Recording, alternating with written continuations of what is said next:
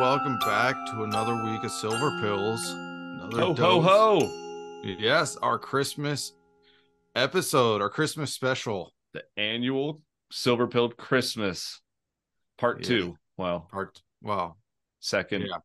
anniversary. I guess. Is that a is it anniversary? I guess so. If it's annual, it'd be an anniversary. Yeah, good point. Good point.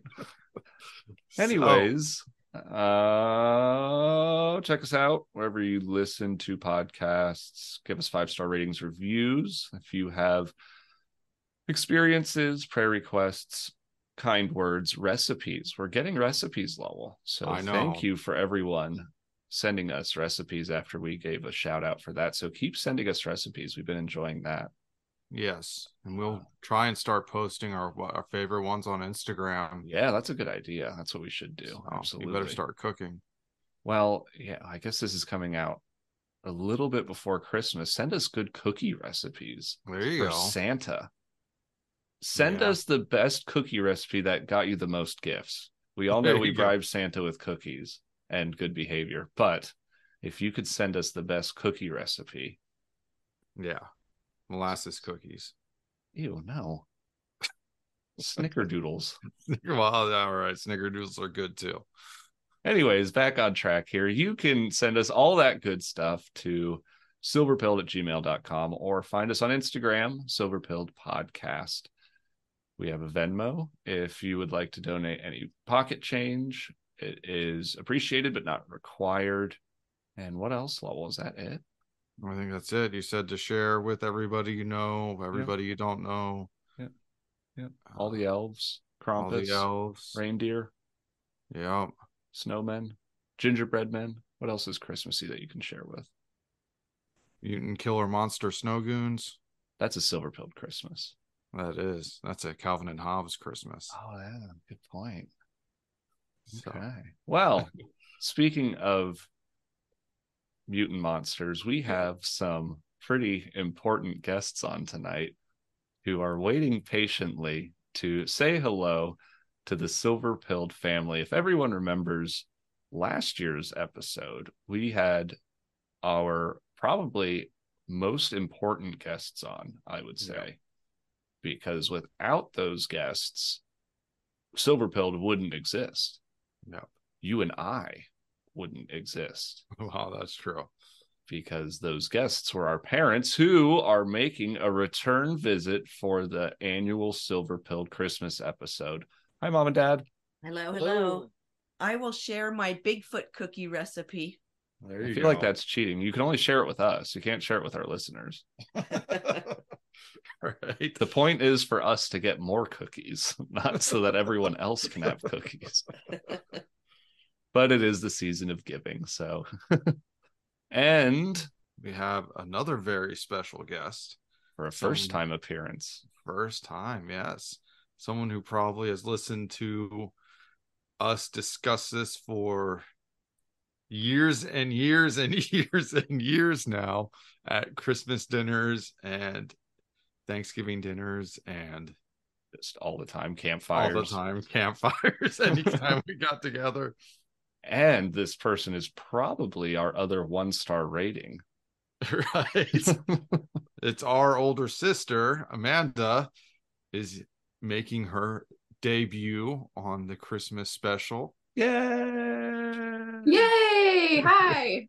We've alluded to you on so many episodes, Amanda. It's I feel like um people are really having a a treat, a Christmas holiday treat to have the uh the infamous big sister on.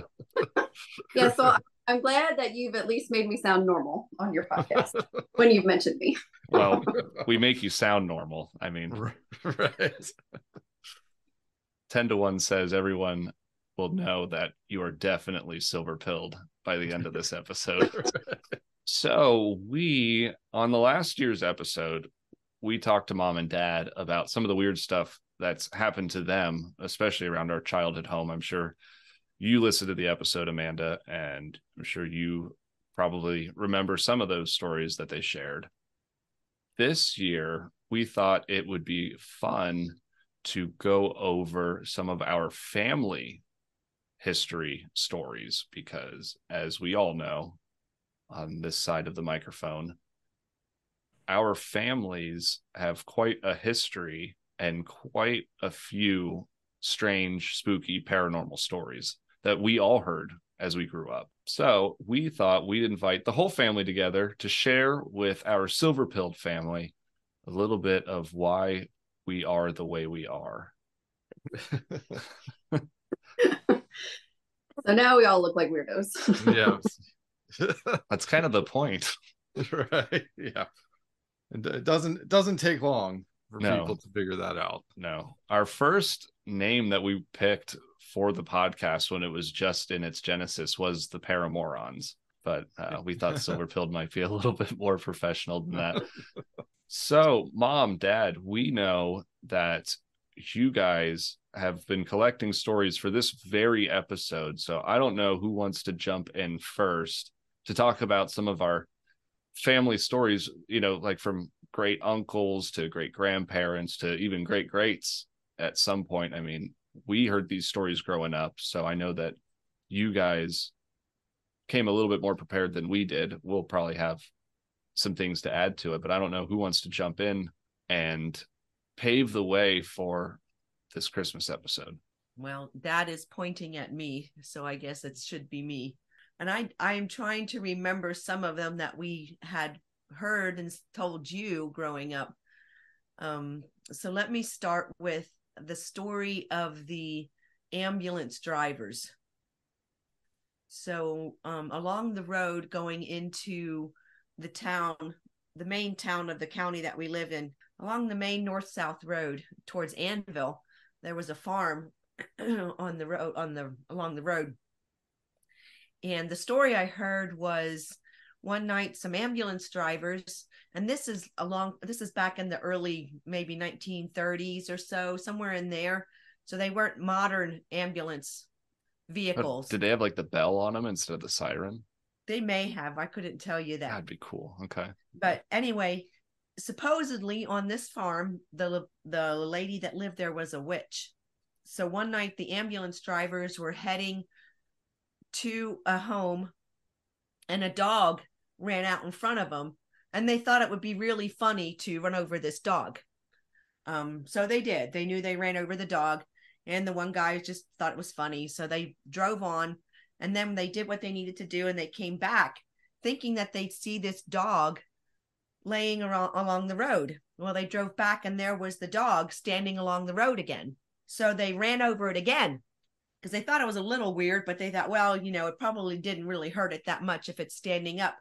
So they ran over it again and went ahead and thought they're going to turn around and come back. That they turned around and came back, and there wasn't a dog laying in the road.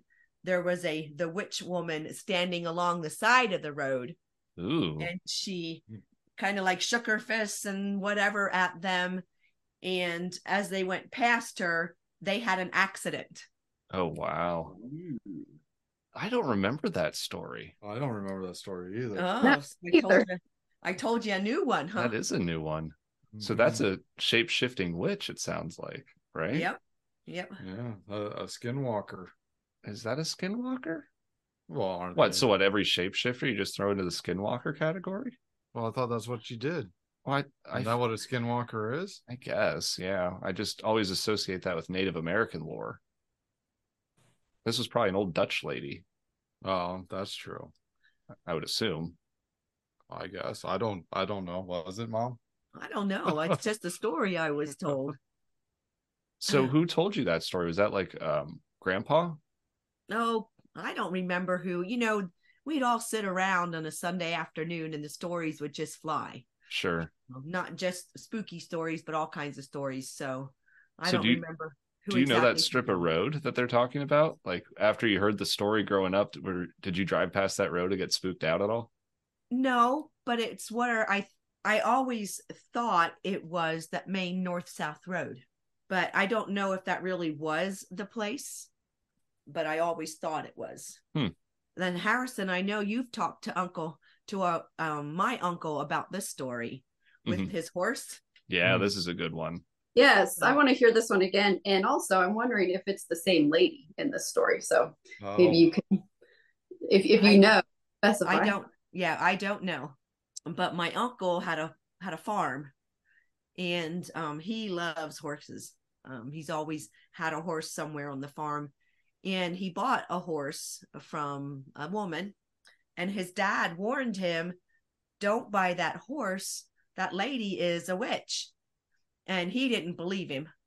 Um, so he bought the horse, but he bought so he bought the horse anyway, and he put it out in his pasture and the horse would now Har- harrison remember remind me if i get this wrong i'm trying to remember the full story the horse would walk the length of the fence and stop and like throw its head like it's trying to throw something off of its back hmm and then it would turn around and walk the other direction and it would got got to the corner it would do the same thing so that's all it did every day all day was walk back and forth like trying to throw something off its Like an back. invisible rider. Yeah. And i one night i he went he would go out in the morning and the horse's mane was always braided. And he would unbraid it and brush it out. And then he'd go to bed and he'd come out in the morning and the mane was braided again. And he would unbraid it and brush it out. And i think he said he never really had much luck with that horse as far as training it and riding it or anything like that um, and one night he went out and there was a cat on the horse's back. Yeah. And, just uh, just sitting there. Yeah, just sitting on the horse's Mhm. back. And I don't remember if he said he chased it off or Yeah, I don't remember. He didn't tell me when I asked him about this story again. Well, I thought there was a, a pitchfork involved. yeah, I'm not sure. I, I'm that might be another story that got mixed in there, but um, I can add that part because I think it is part of the story where he threw a pitchfork at the cat to get it off the horse, um, and he hit the cat and it got off the horse and ran off, and then they heard later somehow that um they found the lady and she had like pitchfork marks on the side of her body. Oh, really? I hadn't heard that part. Yeah, that's the the version I've heard at least. Oh, wow. Yeah, that's what I've heard. But I think that was from you telling me, Amanda. I don't think that was. Oh, yeah.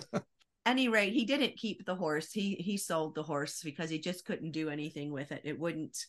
It would just, you know, all it did was walk back and forth and throw something off its back.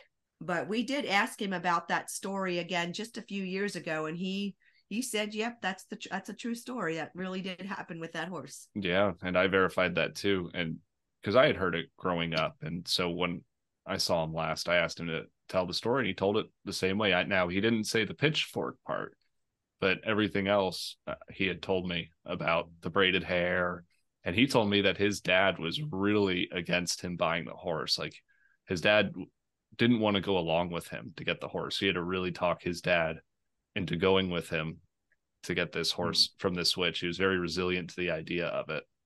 But his dad finally caved in and went with him. And then he just had trouble after trouble with the horse. That story, I mean, I remember it growing up and it would always creep me out. Yeah. Yeah, me too.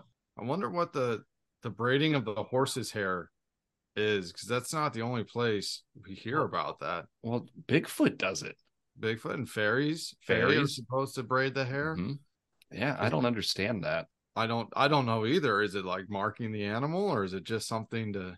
Well, horses in general have kind of a I don't want to say like a paranormal tie to them, but a lot of stuff is associated with horses, kind of like black cats are associated with witches or bad omen or bad luck.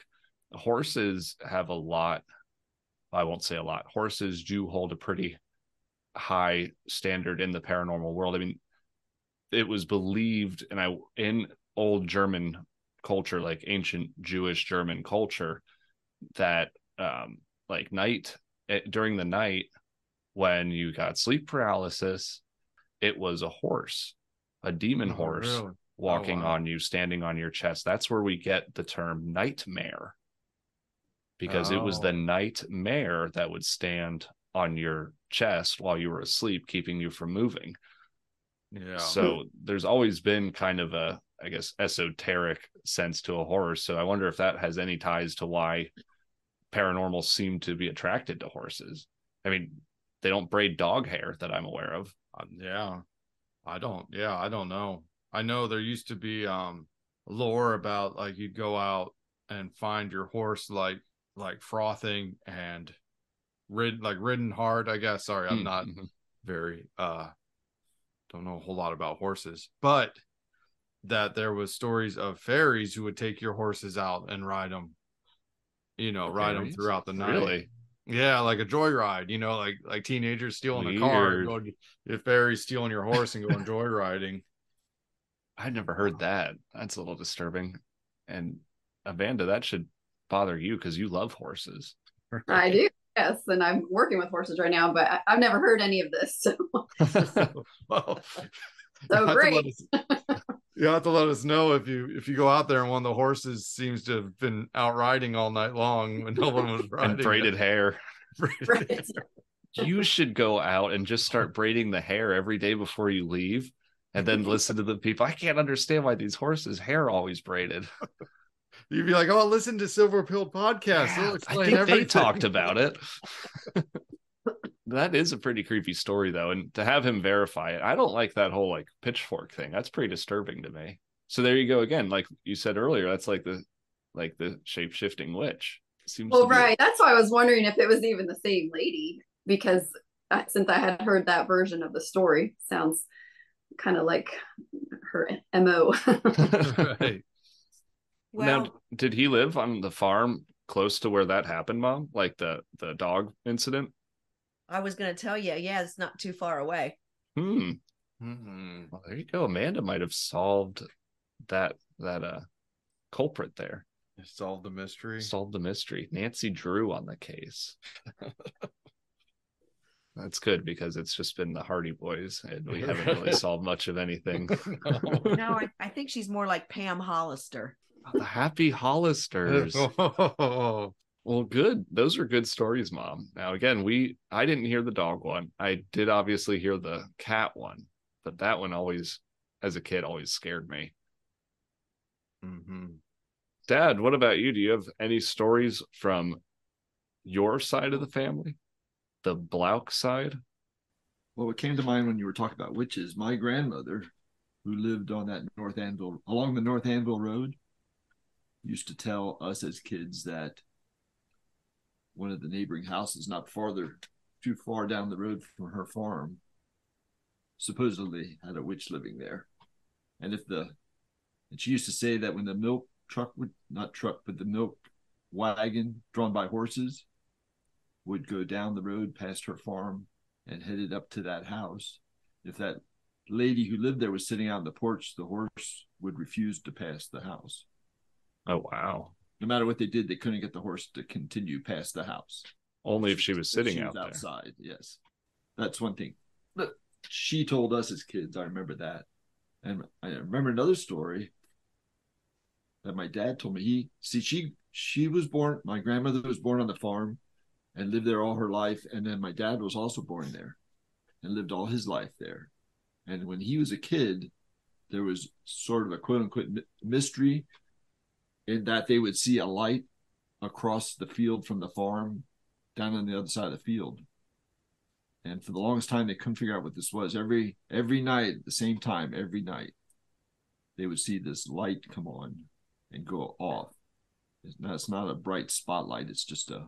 It would have been uh, prior to electric uh, lights outside, that sort of thing. But it would go on. The, the strange thing was, it would come on the same, approximately the same time every night. It would just come on for a, moment or two and then go out. And later, they found out what it was. Was there was a farm down there on the other side of the field, and the staircase that went upstairs to the upper stairs where the the bedrooms were had a landing. And as the people would go to bed and be carrying their oil lantern or can't probably oil lantern going to bed, they'd climb the first set of stairs to the landing. And on that landing there was a light that was facing the farm where my dad lived in. And so they would go past the window on that landing and continue up the stairs to the bedrooms. So that's why the light came on the same time every night. And uh, he just mentioned it as a interesting mystery that, that he had when, when he was a kid. Well, I had heard dad.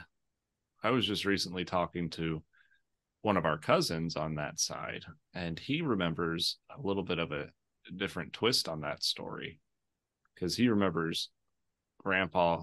I remember that story from grandpa too. But as you know, that farm also has a window on the landing. And our cousin said that grandpa told him that they would go down into that meadow and the house, the farmhouse would be empty.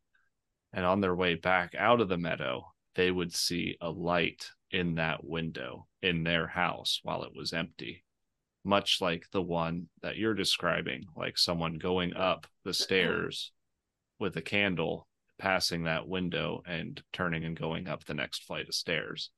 And it used right. to scare our cousins so bad because then he'd think, oh man, you know, I spend the weekends there. I don't want to go up those stairs anymore, thinking that there's, you know, a ghost carrying a candle up there. But um, I told him, I said, well, I had heard that it was that light was down in the meadow. And he said, no, I specifically remember Grandpa saying that they would see it coming from the farmhouse from the meadow while they were in the meadow. So that's kind of spooky. I don't know if you ever experienced that, Dad, because you grew up in that farmhouse, didn't you? So our cousin had seen the light in our grandparents' house. Is that what the story was? No, yeah. grandpa told our cousin that he had seen a light in grandpa's house. In his own house. In, in his own house. house. So yeah. the house was empty. He'd go down into the meadow behind the farm and he'd look up at the house and see that light going past that window in the stairwell. Oh, okay. Even though the house was empty. That I had not heard. I hadn't either. Yeah. Yeah, I hadn't heard that at all either. So, so did did he relate a tamer version not to scare us? Maybe, or maybe he made it a scarier version just to scare our cousin. that could be that way too. because as you recall, our cousin when he was younger used to tell all the grandpa's stories to the kids on his school bus. yes. And got in trouble. And got in trouble because the moms would call our aunt, his our cousin's mom, and say, Your son needs to stop telling these stories to our kids because we can't get them to sleep at night. so grandpa actually got into a little bit of trouble for telling our cousin all these stories. and here we are today. Right. And here we are sharing them again. Pretty spooky stuff though, especially because we all spent many years in that farmhouse. Right. But you never had any experiences. Mm-hmm. I'll tell you what, going upstairs at night in that farmhouse spooked me. Like I had a tough oh. time even as an adult. yeah, it is a little eerie. and then to go like because once you get to the upper floor, there's another set to go up to the attic, and that's even worse. Like you don't go up those stairs. Right. and the cellar always scared me too. I guess I did. I never really thought about it. Into the basement, like the whole left side was always just. Oh yeah, black. pitch black. Yeah. yeah. You have to like run and veer right real quick into Grandpa's exactly. den. Those are pretty good stories, though. Do you have any, Amanda? Well, I don't have a scary story, but I do have one um, kind of along the lines of, I don't know, a few episodes back, you did one that kind of featured, I don't remember what you called it, but it was kind of like angels and blessing. Or what was it? Oh, yeah, angels? the healing.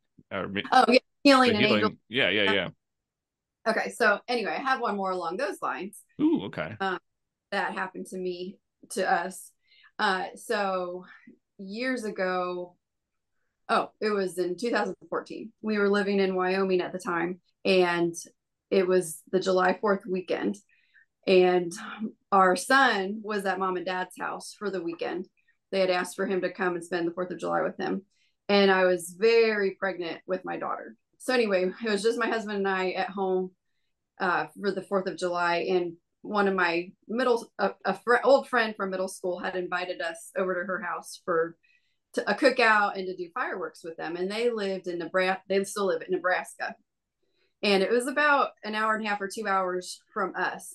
So we drove over there, my husband and I, in the afternoon, and hung out with them for the evening. You know, cooked out, did fireworks with them and everything. And then we still had like a two hour drive home. So probably about 11 or probably about 10, 10 30, we left to come to drive home.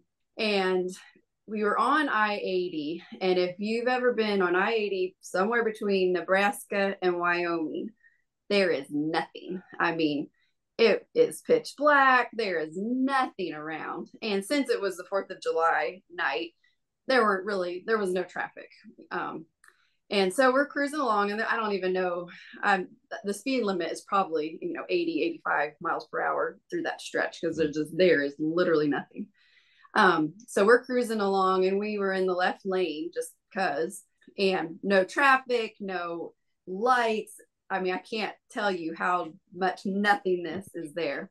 And we're in the left lane cruising along, and just all of a sudden, my husband changes lanes into the right lane no reason. There's nothing around us. But right as we like finished crossing into the right lane, uh, there were these two huge mule deer in the left lane. One of them was a buck.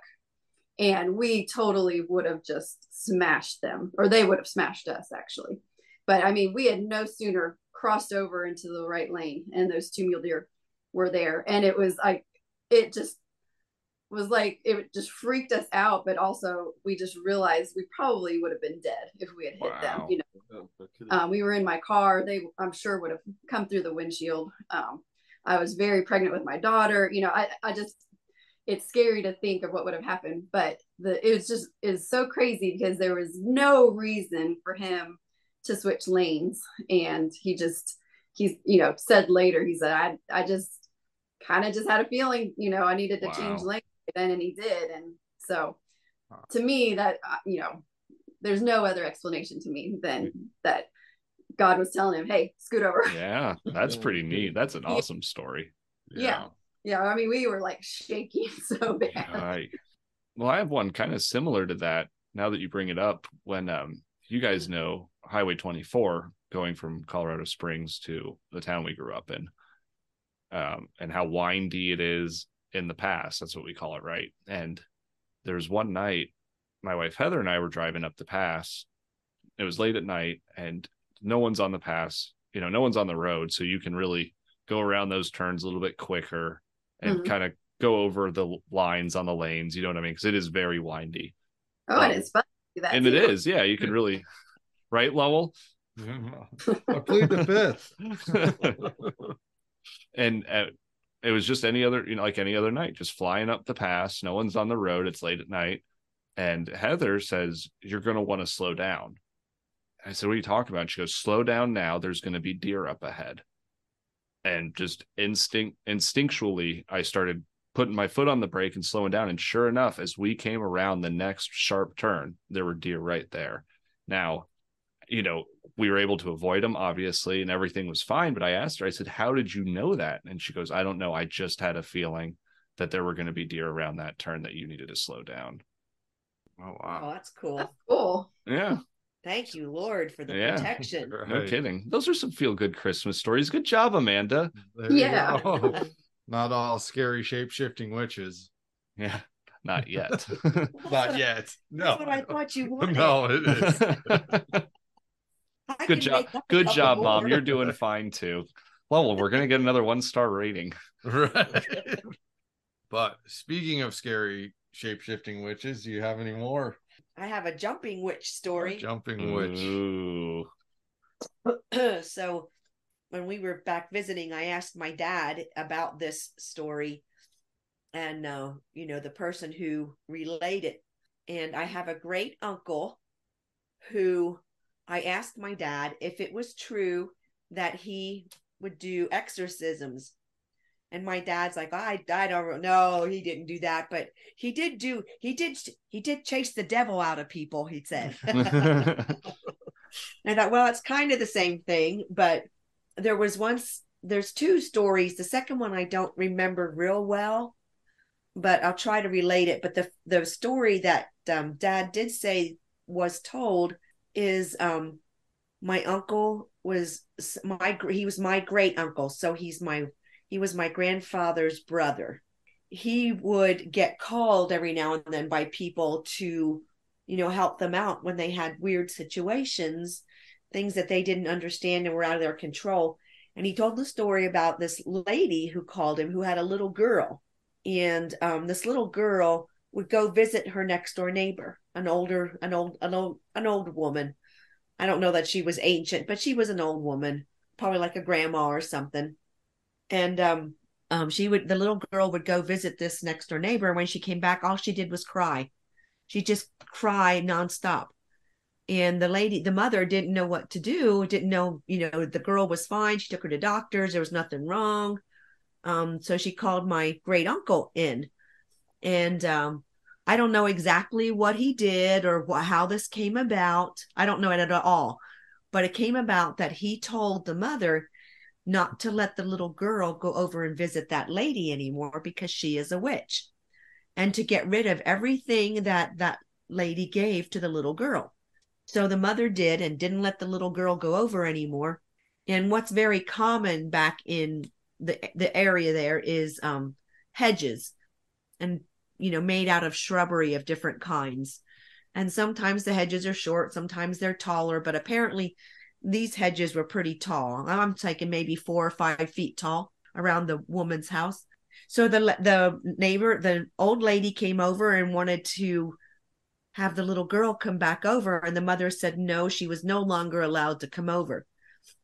And the old lady got very angry about this. And when she left the home, she jumped back and forth over that hedge on the way down to her house next door.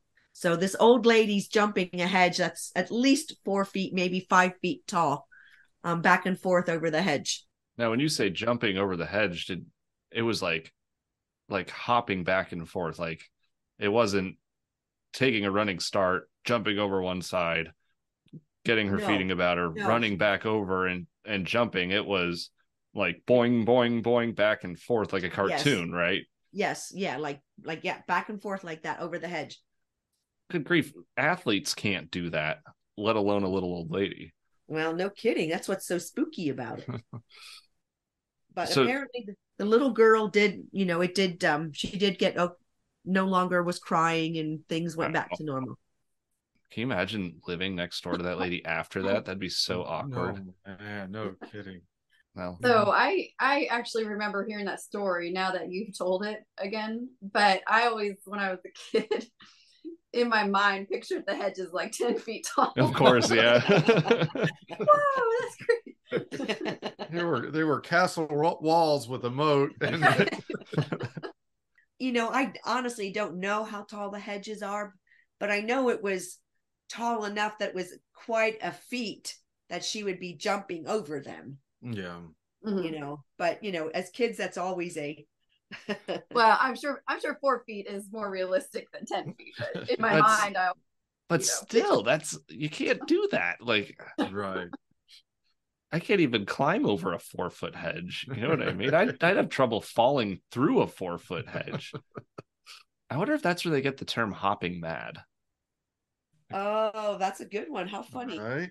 Anyways, you said there were two stories, Mom? Well, there was another story about a college student. And from what I can remember, every time she went into the college cafeteria, the lights would just swing back and forth and back and forth. And the other kids were afraid to come in or afraid to be there when she was there. Now, she wasn't a witch or anything, but she didn't know what was going on. So I don't know if she asked asked for help from my uncle or how it came about that he helped her, but it was discovered that she would use the Ouija board Hmm. every day. She would use the Ouija board for something, Oh wow. and he told her that she needed she needed to burn the Ouija board and get rid of it because something was hanging around with her that was creating this problem. Do you know much about about your uncle? Like, did he do that almost like full time, or was it just kind of something? Well, I don't. He was a full time preacher. Was he okay? Yeah, he was a full time preacher and he had a church, but he also did that s- often for people. Yes. Okay. Mm, so the word had gotten out that that's kind of what he did. He was able to do that. I see. As my dad said, he got the de- got the devil out of people. right. Well, how many? That's what, three generations from us, right? Right. When did Ouija boards come Four. out? Well, they've been out since the at least the 1800s. Really? Yeah, back in like the spiritual movement, they were called talking boards, and they're I actually that's homemade. true. I guess that's Um, true. Well, the, you know the story about Ouija boards. Like the people that invented it to sell it as a game, they asked what they they asked the board what they should What the- call it, and it spelled out Ouija. That's why it's the Ouija board. Yeah, yeah, I heard that. I forget where, but yeah, I heard about that. But there you go again with these entities, whatever they are. Like in that case, it sounds demonic, but like having an effect on electronics. We talk about that all the time too. Mm-hmm. from yeah, ghosts to. UFOs to Bigfoot to it all seems to somehow manipulate energy. Right. Yeah, some sort of I don't know something it puts off in its presence. I guess some I sort of guess, or it drains. I wonder if it's pulling from that. I mean, this is like that sounds like Carrie. You know, in that in that the Stephen King book where the girl is like has like telepathy or something. Not I don't know what it is, telekinesis or something like that, where Oh, okay. she can control things with her mind, right? And then yeah. everyone bullies her or whatever. But that sounds like like a Carrie, like a Stephen King book. Hmm. So I wonder if he was inspired by anything strange like that. But this Oh. not- this is a hitchhiker. It's not like she was doing it on purpose. This is something Right. attached to her Right. doing and she, it. and she thought the Ouija board was, you know, a, an innocent thing. Well, we all did. I had, I didn't have one. My aunt had one, but we played it when we were kids. Well, Oh she, wow. she brought it out, you know, a time or two when we were at my grandparents' house, and we, oh. you know, they we demonstrate it and try it, and we thought it was just a cool thing. Did it ever work for you? You know, who knows? I mean, like I was pretty young, you know, and, and we'd see it working, and it always amazed us. You know, but we'd, oh, you pushed it, you pushed it. I did not push No. it. You know? Never like levitated and started spinning or anything. no, no. Got Oh. the answers to like the future. yeah no you know but you know like i said we we used it but we thought it was an innocent thing Yeah, I get because well back then you're not really taught much else. That's pretty creepy though. It's so it does run in the family. The, Right. The strange. Well, yeah, I was just asking because I know there was a lot of like the powwow doctors and stuff hmm back. Oh, is that what he was? Like a powwow doctor? no no he was a preacher but he did um he did get the devil out of people Hmm. so you know they really like my grandmother and and you know your grandmother they they believed in all that Oh, stuff yeah. you know in um you know in the power of the of the enemy and Mm-hmm. um they had they had no doubt about it at all It's true. they did not doubt it at all they I knew don't was think- there I don't think it was as sneaky then. You know what I mean? Like one thing we just we've talked about. I don't know if we've mentioned it on air before, but all the the roofs or the coverings of covered porches out here, the roofs are painted blue, including ours here. And even on our old farm, the old family farm, not on dad's side, but on mom's side, they're all painted like a sky blue. And that was to keep witches off your front porch because it would confuse them. So there's always been like a an strange superstition around here that seems to linger. You know what I mean? It it's like superstition becomes tradition. Right? Yeah. But but back then it was so obvious that you know, I remember hearing stories of our what would it be great great grandfather I talked to our, our great uncle about him, and he said, "Oh, he was a rough man." One thing I do remember was he was very superstitious. He would walk around the barn backwards with salt, spreading salt to keep the demons away. So it's it was a different time, you know. Yeah. well and they they believed it you know and and uh, probably with for good reason on some Mhm. cases hmm Do you guys remember that, Amanda Lowell? No, I don't. I don't remember the the walking around with the salt, walking around the barn backwards with the salt at all. I didn't know if you'd ever heard any stories about it. I heard about the blue porch. Okay. Um, Well, and I uncle. thought I thought Grandma and Grandpa's front porch ceiling was blue. It is.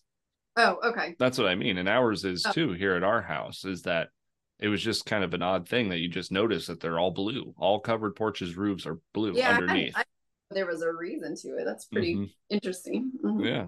yeah. And our house is old, the one I live in now. I mean, it was built Mhm. what 1925, so it only makes sense that that that superstition was still kind of rampant to Yeah.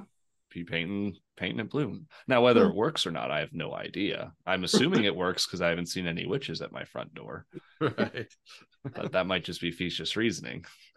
There's a lot of lot of superstition that goes on back there because there's still like even like the hex signs and all that stuff. I know we've mentioned those probably countless times on this show now.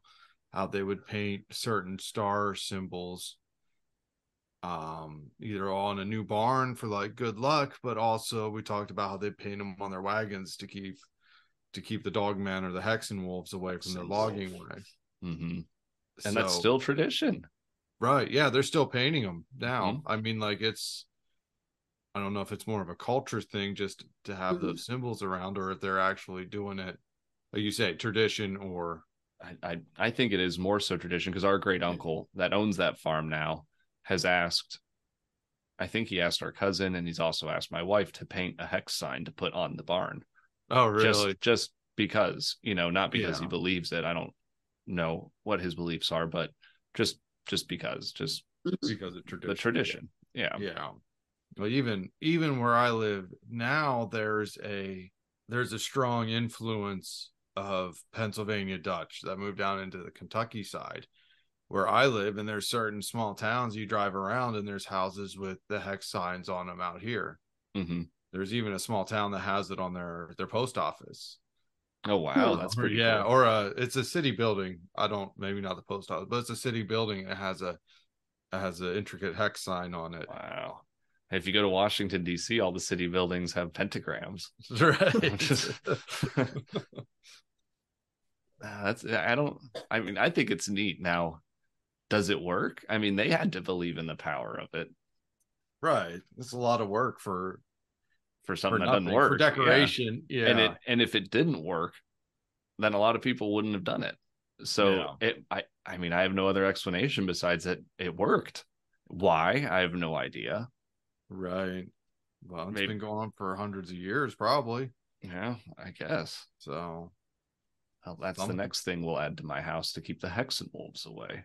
Okay, Blue roof for witches, check. Hex sign for hex and wolves. That's I'll commission my wife to do that. right. Speaking of that farm, though, mom, I know that th- that great grandma, our great grandma, your grandma, I don't know, Amanda Lowell, if you guys ever got freaked out about the upstairs of that farm. I only had been up there a few times, but yes, I was aware that there was supposedly a ghost up there. Well, grandma, by the time they lived there, it was just her and my grandfather. So I think no, my aunt my aunt was still at home. And she had one of the bedrooms up there. But grandma had a rocking chair in one of the bedrooms and a sewing machine. And there would be times when she would hear the chair rocking um, back and forth, and or she would hear the sewing machine running, and she knew nobody was up there. Um, but she always called him, "Oh, that's just George. He's the resident ghost." We talked about that before. I would I remember hearing stuff and I would ask grandma, what's that noise from? She said, oh, that's just George. Don't worry about it. That's just George the ghost. Like he was just like a like a roommate. Bet he doesn't pay rent. Yeah. Bum ghost. Get a job. Yeah, see, I'd never heard that. I didn't know about that till long till I don't know. Just several years ago. Like I didn't know about Oh, that. really? Yeah. Did it did the upstairs spook you out though? I always remember I don't I don't even ever remember being up there, honestly. I think I was only ever up there once, but I just remember like walking past the stairs and being like, Nope, not going up there. Kind of Yeah, like I the stairs up to the attic and, and the Blauk farm. Right? Now, mom, don't you have some stories and some things happened to you at the house where your mom used like lived just previously? I'm not sure which where you mean. Yeah, good one, Amanda. The not the house they're in now, the house they moved from. Oh, yeah. Yeah, there was a story there. Um, Mama, my mom used to tell the story of how she would um, get home from where she worked night shift.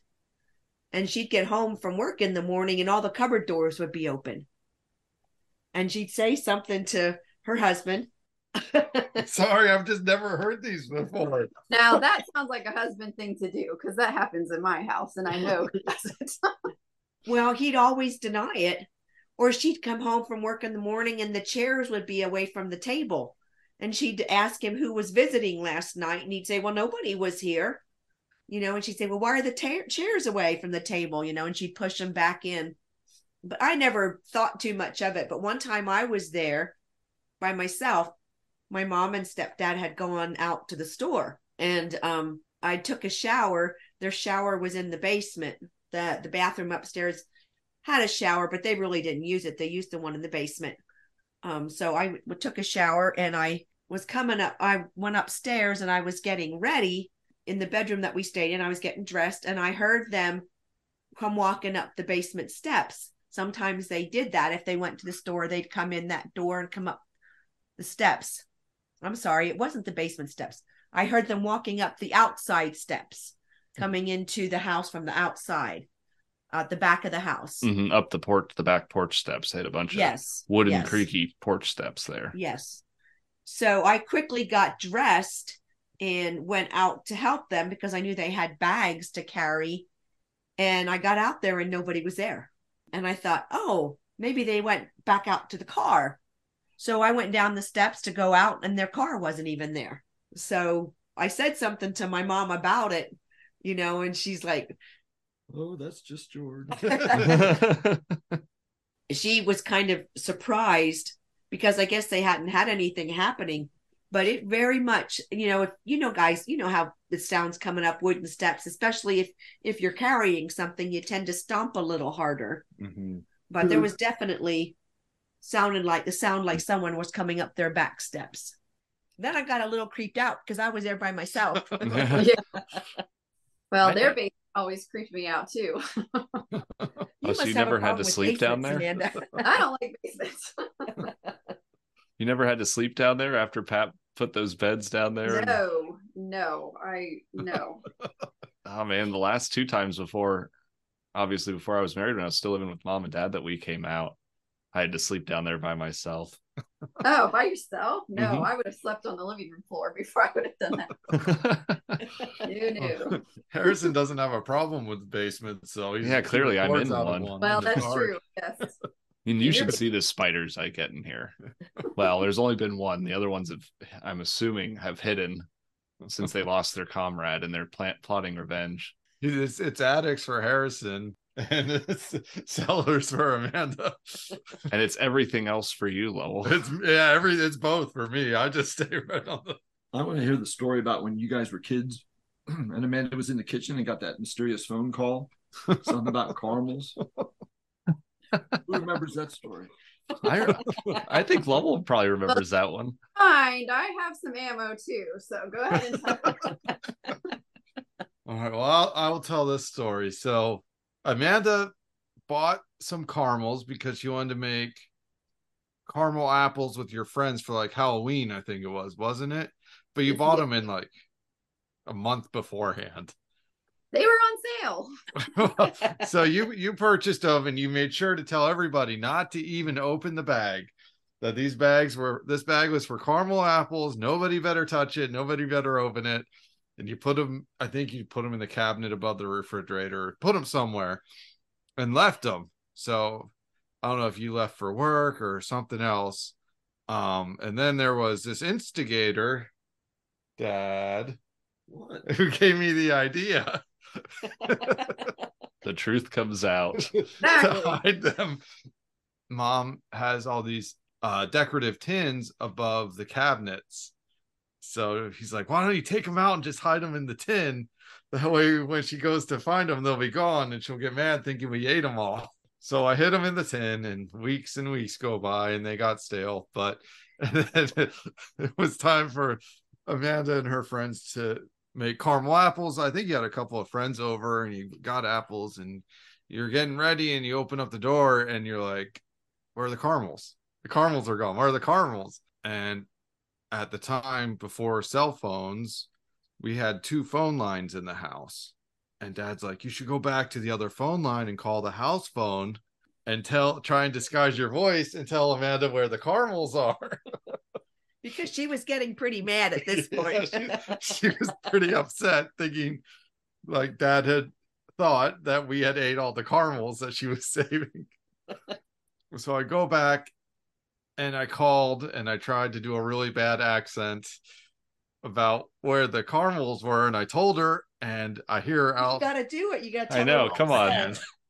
I said something like, "The caramels are in the tin." That is pretty bad. You were being It's honest. oh, it was terrible. so the so the phone rang and Amanda picked it up and answered it, and that's all she heard, right? Right, that's all I said Okay. right away because I could hear her through. I was on the same level. I could just hear her. So I said that. and I don't think she heard, understood me the first time, right? I don't know, but she, you like freaked out. I at one point Amanda like got really mad, like freaked out. How does he know where the caramels are? How does he know what we're talking about? Oh my gosh! Oh, my. and she just stopped. And then she waited a second. She goes, "Whoa, whoa!" running. Oh yes. I have to ask, how do you flaunt caramels for like three weeks? Do you just keep like opening the cupboard and showing everyone that you have caramels? I don't think I was flaunting it. I think I was just these are here, don't eat them. I, I, yeah, I think I don't think I would. Yeah, yeah, because it because they put them in the tin, and I almost forgot about them at that point because I was a lot younger. You know, it was just it was a few weeks before you were going to use them. So obviously, Dad was ha- plotting and planning this, this whole time, I don't think so. since it was his idea to do it to begin with. Oh, not exactly a scary story, but it's freaked Amanda out for a little bit there. until she figured Well, it probably was probably good payback because I kind of made it my life mission there for a while to scare you every chance I got. yeah, and then I I passed that down to Harrison because I was scaring him. So that's where you learned it from. Yeah, I mean, I well, and the thing with Lowell is you were always in your own little world, and Mm. so you were often not really paying attention to what was going on. so it was so easy to scare you. I remember one time we used to have we used to share a bunk bed. Um, you know, when we were little, we like shared a room and shared a bunk bed, and I slept on the top bunk. And I used to remember waking you up by like hanging down over the bunk and having my hair like hanging down and making you know weird voices. You'd wake up and just see this like you know hair hanging in your face.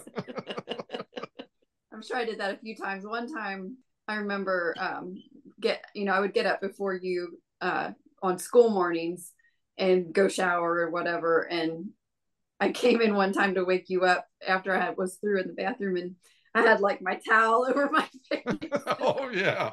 making a weird voice like a witch sounding voice and yeah poor Lowell but then but then dad started getting in on it Her buddy wonders why I'm so jumpy anymore.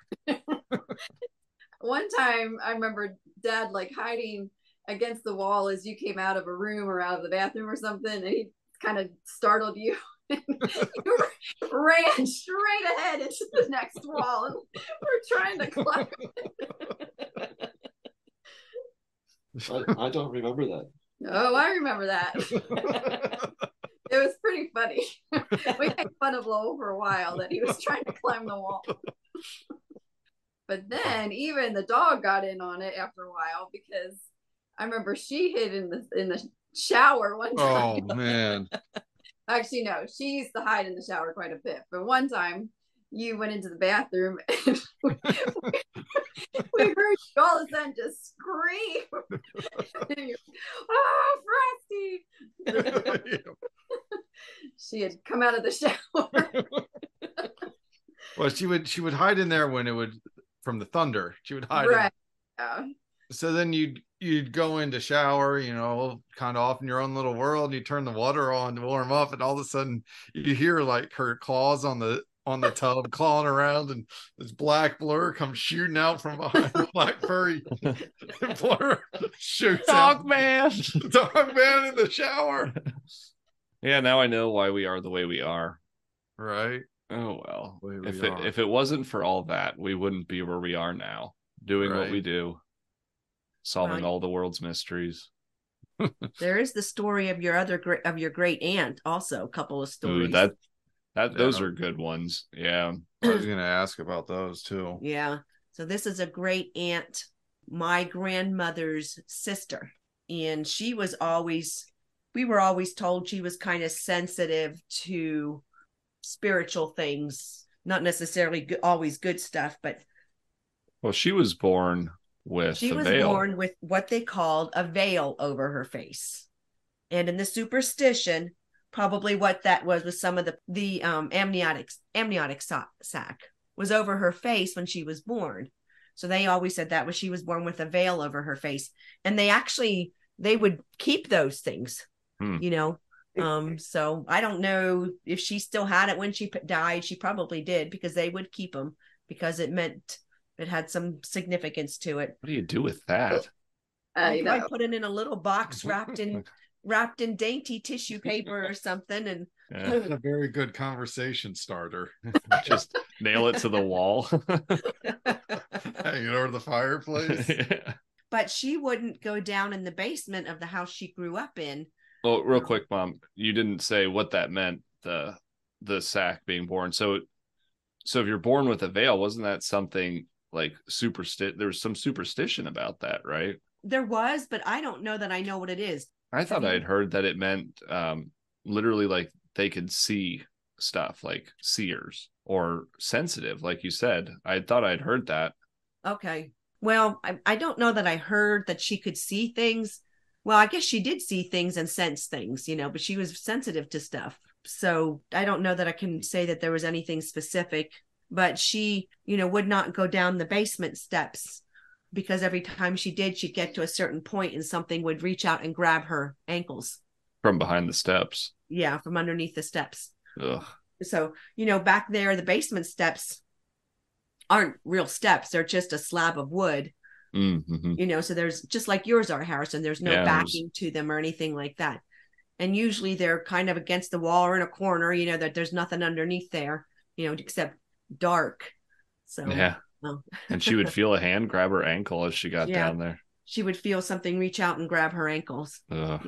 so she wouldn't at only at a certain point at the steps a certain certain step down and then another time she was outside and they had um, grape arbors which you could walk underneath them so they grew the grapes so that you could just they they would grow underneath you know you just reach up and pick them off and she was out in the grape arbor and this huge white bird came flying in the grape arbor towards her and over her and of course scared her you know so she wouldn't go in the grape arbor anymore What's huge? Like Thunderbird? Like what dad saw? i don't know all i heard was it was a huge white bird Hmm. and like came at her under in there Oh, it went after her?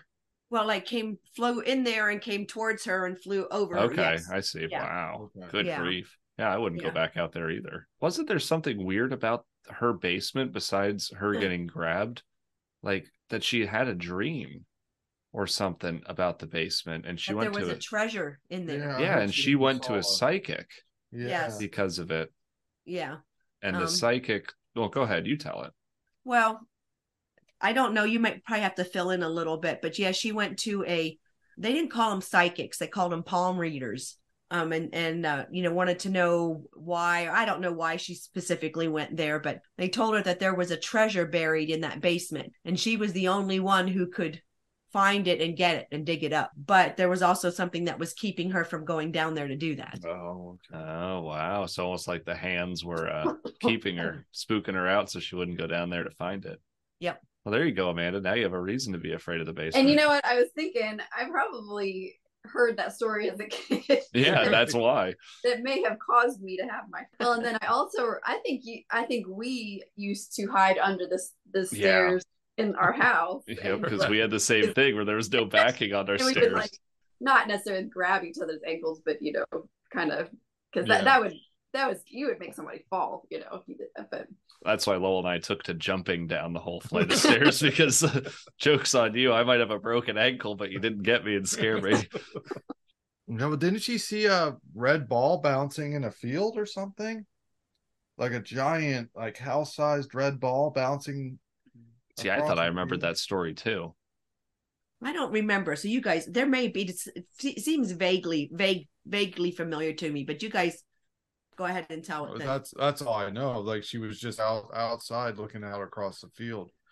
And all like I in my mind I picture like a giant house sized red like kickball bouncing Mhm. across the field. which is so strange. Yeah, it's that and that one always stuck with me because it's so bizarre. Yeah. There's no rhyme or reason to it, so I don't know.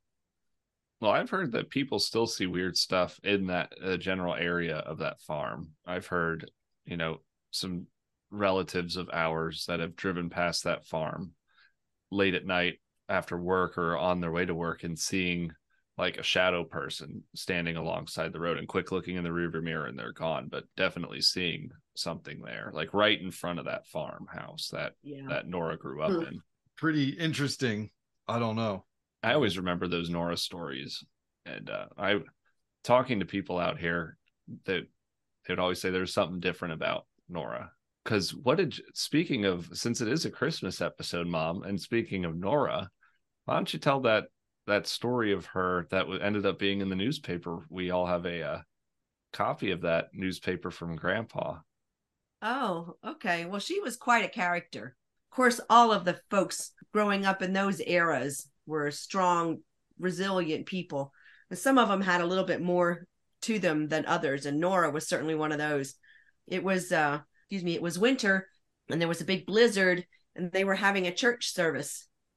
And um, I guess the pastor thought, you know, he's going to, he's not going to, you know, he's just going to cancel because nobody will come. When he started hearing these bells, and here Nora had hitched up the horses to a sleigh and she went around to different people's homes and packed them up in the sleigh and rode that drove that sleigh all the way up to the church for people to get there in this in a whiteout blizzard.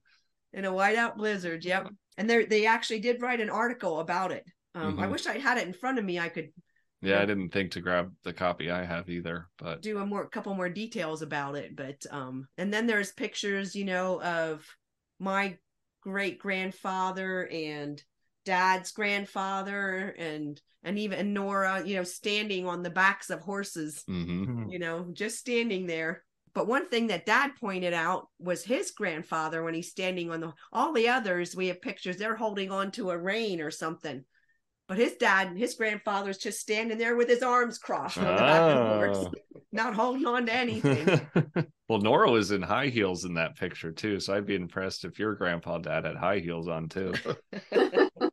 The the balance certainly didn't get passed down to me because the uh, Uh. interest in the supernatural might have, but the balance that that went somewhere else. Because well, it it runs in our blood, level. I mean, I know, it's the whole nature versus nurture. I think you and I got it a little bit of both. right? Yeah.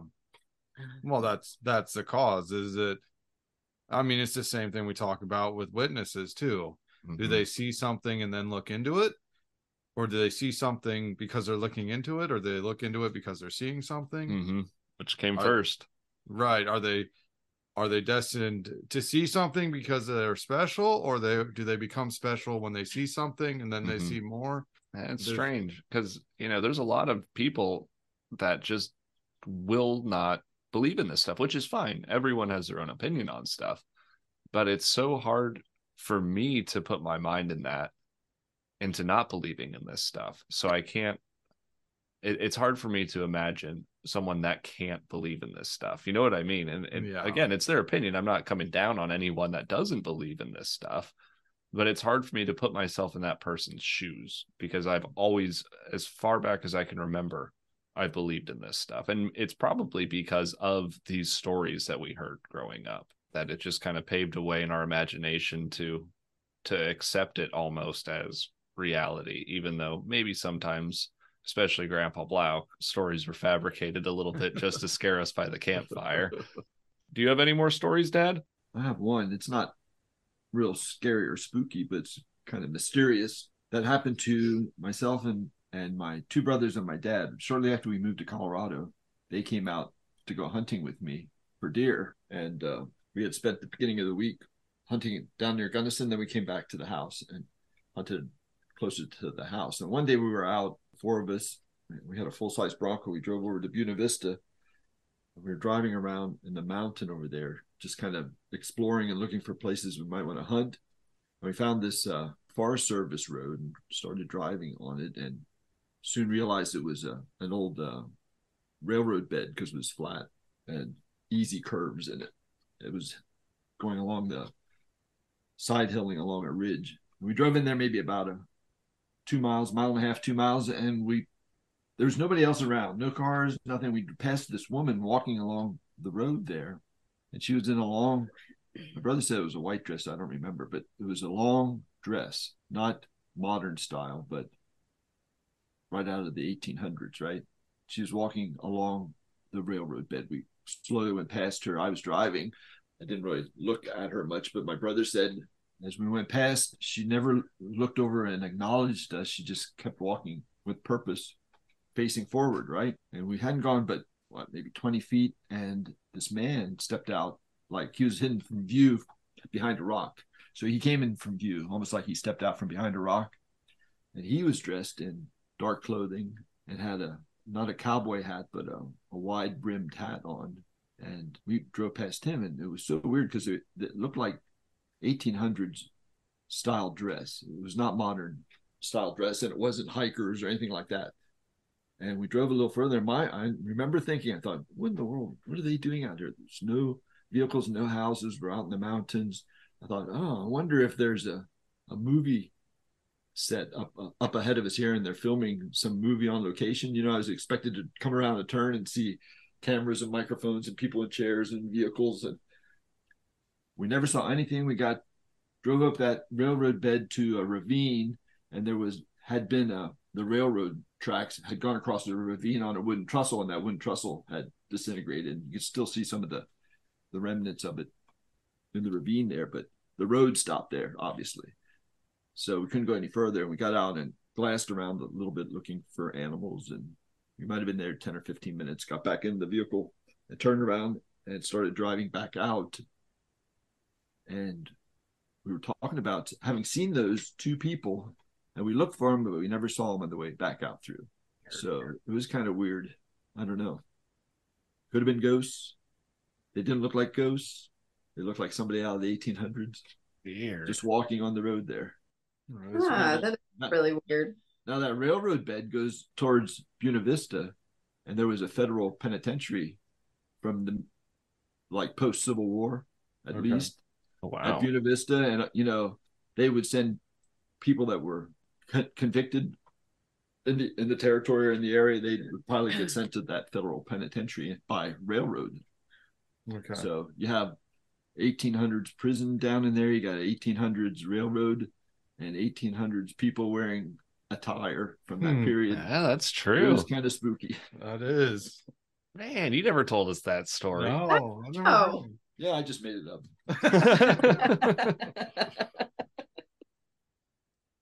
So what did your what did the rest of the I mean, your brothers and grandpa think? Well, we didn't know it. We we it was weird. The thing that stood out the most is they were out there all by themselves and they were dressed in old period clothing, Yeah. neat and tidy and clean. It wasn't like they were walking had been walking behind a wagon train, all dusty and dirty, with a, a woman with a bonnet over her head or anything like that. It was more. I wouldn't say formal attire, but it wasn't everyday attire, and uh, they were totally out of place there. It was weird. Mean, this would be later in the year too if you're hunting deer. It was in the. It would have been October, and it was probably like 1990. I'm just saying it's not like you'd be out for a casual walk in the No, mountains. the weather was. It wasn't bad weather. okay. I mean, you know, jacket weather. Oh, okay. But who does that though? Like, hey, let's go for a brisk walk along the railroad. Hang on, let me get my 1800s dress on. Right. Well, Well, so you you have haven't seen any vehicle or anything like that that they would because my thought was, well, maybe they were out like having portraits taken, you know, or something Yeah, like no, there was no But- cars anywhere along that road, Hmm. and no houses, nothing. No other roads coming in or out of it. It was just that railroad bed section that ended at the ravine. So what? Uh, how far down the trail did you see him? Was it a few miles in? It was probably like a mile and a half or two miles in, yeah. And then we went maybe another mile or two to till we got to the end. Pretty That's- eerie. That is eerie. That'd be about the only thing I could think of as a ghost, but it's I mean, you have the the the w- woman in white, which is two shows on its own, but then further down you have just a man. It's I don't know. It sounds residual.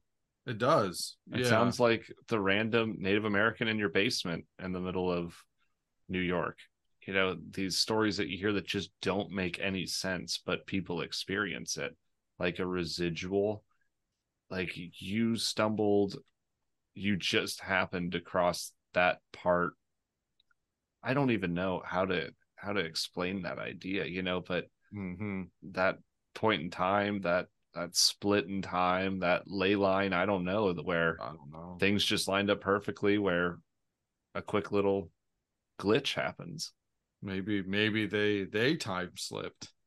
Oh yeah, They what if you guys by the train and they time slipped into into the eighteen present time? No, they time slipped the 1800s. Couple times slipped into the oh, okay. 1900s and then back, and then they're telling all their friends about a weird gray dragon. horseless, yeah, horseless carriage spaceship that they saw passing them.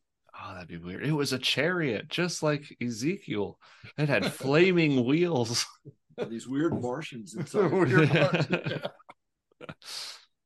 Well, were they were they close together, the man and the woman? They weren't walking side by side, but they were, you know, 20 feet apart.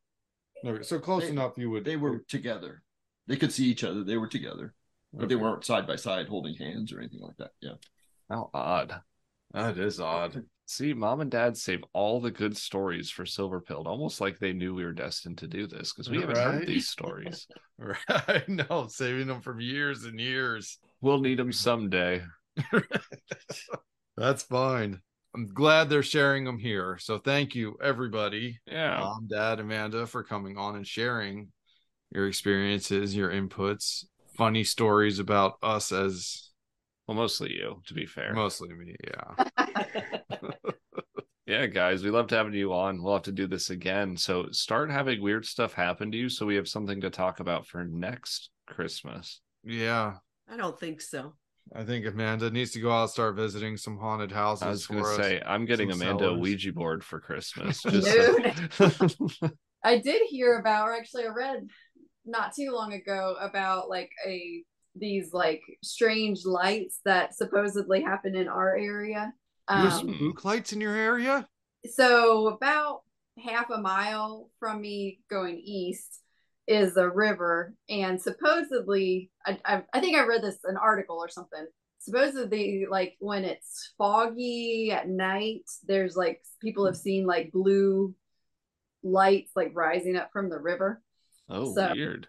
yeah but i don't ever i go that direction during the day but i don't have any reason or i haven't had any reason to go that direction at night so Well, it's I supposed think be on a foggy night so i don't know but I think you just got a reason to do it, Amanda. Right? But I, I thought that was interesting. This is a very old area. You know, I'm in the south, so this is uh there were plantations and everything in this area. That's, that's only the only one I've read about, or that's this close to me. You know, like I said, about half a mile away. Oh, that's just a quick walk on a foggy night. Right? You like to jog. Why don't you go jog down there some foggy night for us? Take it. bring bring cameras. We want pictures too. yeah, absolutely. Just live stream it to us. Oh, we should just. FaceTime the whole thing. right. That's awesome though. I didn't know you had spook lights in your area. Supposedly, yeah, I, I don't know. Although hair, you have a lot of. There's a couple of different supposedly haunted places I know about around. Well, one in particular, I just actually read an article on it not too long ago. There's some places I've been wanting to visit. Heather and I just had a date, and she kept saying, "Well, you know, you pick, you pick." I said, "Okay, let's go explore haunted buildings." Just no, we're not doing that. And I said, "Well, that don't ask me what you want to do. I really don't care then, you know." So we went antique shopping, but um, there are some places around here. We have a old furnace area where they where they I think it was a coal furnace, and there's a notorious story of a a black dog there Mm. a black dog that haunts that area. So I thought that'd be fun. I mean, the problem is, is these places are a little touristy. So to go and do what I want to do would kind of defeat the purpose of doing it. You know what I mean? Like you'd have to buy a tour and nothing's gonna happen. You know. So one place is a restaurant. Take her there on a date. I've Oh, eaten you there. Mhm. Okay. There you go. Well, we ate at an alleged haunted restaurant when we first moved out here. I think she was still pregnant with our with our baby now, so it was over a year and a half ago. No, I don't remember. Anyways, and of course nothing happened, but it's a very popular restaurant. So when Yeah. we went, it's a military restaurant. You know, it's real close to a military base. So Mhm. Probably talking about the same one. yeah so there was a lot of people there it's not like you know i'd have to go on like a tuesday night you know what i mean and and try to talk to the the staff and see what's going Right. on you Yeah. know to go on a friday night for a date night it would be a good idea with all the military guys there i'm like okay everyone quiet down okay we're gonna do an evp session Well, that restaurant is right down the road from where dad grew up. right yeah and it's on Mhm. the same road where Yes. dad's brothers had a weird story that they told me. They were walking down this road, and I believe it was before the road was paved. Did they tell you this story, Dad? But Okay. Okay. Well, go ahead and tell it, Dad. My brother said they were young kids, you know, less than 10, uh, maybe like early teens or 10 or so. And they were hiding along the side of the road. Is a two lane country road, very little traffic. And I guess they were there hiding in the, up on the bank, doing mischievous stuff as cars went by. Let me just put it that way. And during the lag time, they were sitting there and they heard a horse, the sound of horses' hooves running down the road right past them. And it was dark, but they all looked, nobody saw an animal. All they heard was the noise go by, a clop clop of hooves on that road. but nothing was ever there. Correct. Yeah. That's what they said. So might Go just be. horse. Well, that area is, that road is very old from probably early to mid 1700s. Hmm. And that, that restaurant you're talking about used to be a tavern back in the mid 1700s. oh, So, you know, George Washington probably had a beer there. there you go. Oh, maybe. I know our great grandfather blew a hole in the roof there with a shotgun one New Year's night. yeah. You didn't hear that story, Dad? I It- know. The he hole was- is still there. Yeah, they said I don't think it is. I looked when I was there, but apparently one night when he was there, you know, partying for New Year's Eve or whatever, he had a few too many, and right at the stroke of midnight, he went out with a double barrel shotgun and shot into the air, but he didn't realize that he was still underneath the covered porch and blew a hole through the roof. Well, there's another story Uncle Tom told us, told you the other night. What? Told me. Yeah, well, he or he, he said something to me about it. You guys, Go didn't- ahead. he was at their house, and I don't know if he got up to go to the bathroom or to get a drink or something. when he was Um, younger, right? Yeah, when he was Yeah. younger, when he was a kid, and um, they had a cement porch with a roof over it, and he heard a woman walking in like high heeled shoes across the cement porch. Oh, really? Yeah. But he never he never went out and looked or anything. He was too scared, but it really scared him. He told me that I really shook him up. When he was a hmm. kid, yeah, Yeah. That scared the heck out of me. Yeah, because Right. he knew everybody in the house was in bed and she walked the whole length of the porch. I think we just need to go start investigating everyone. Right?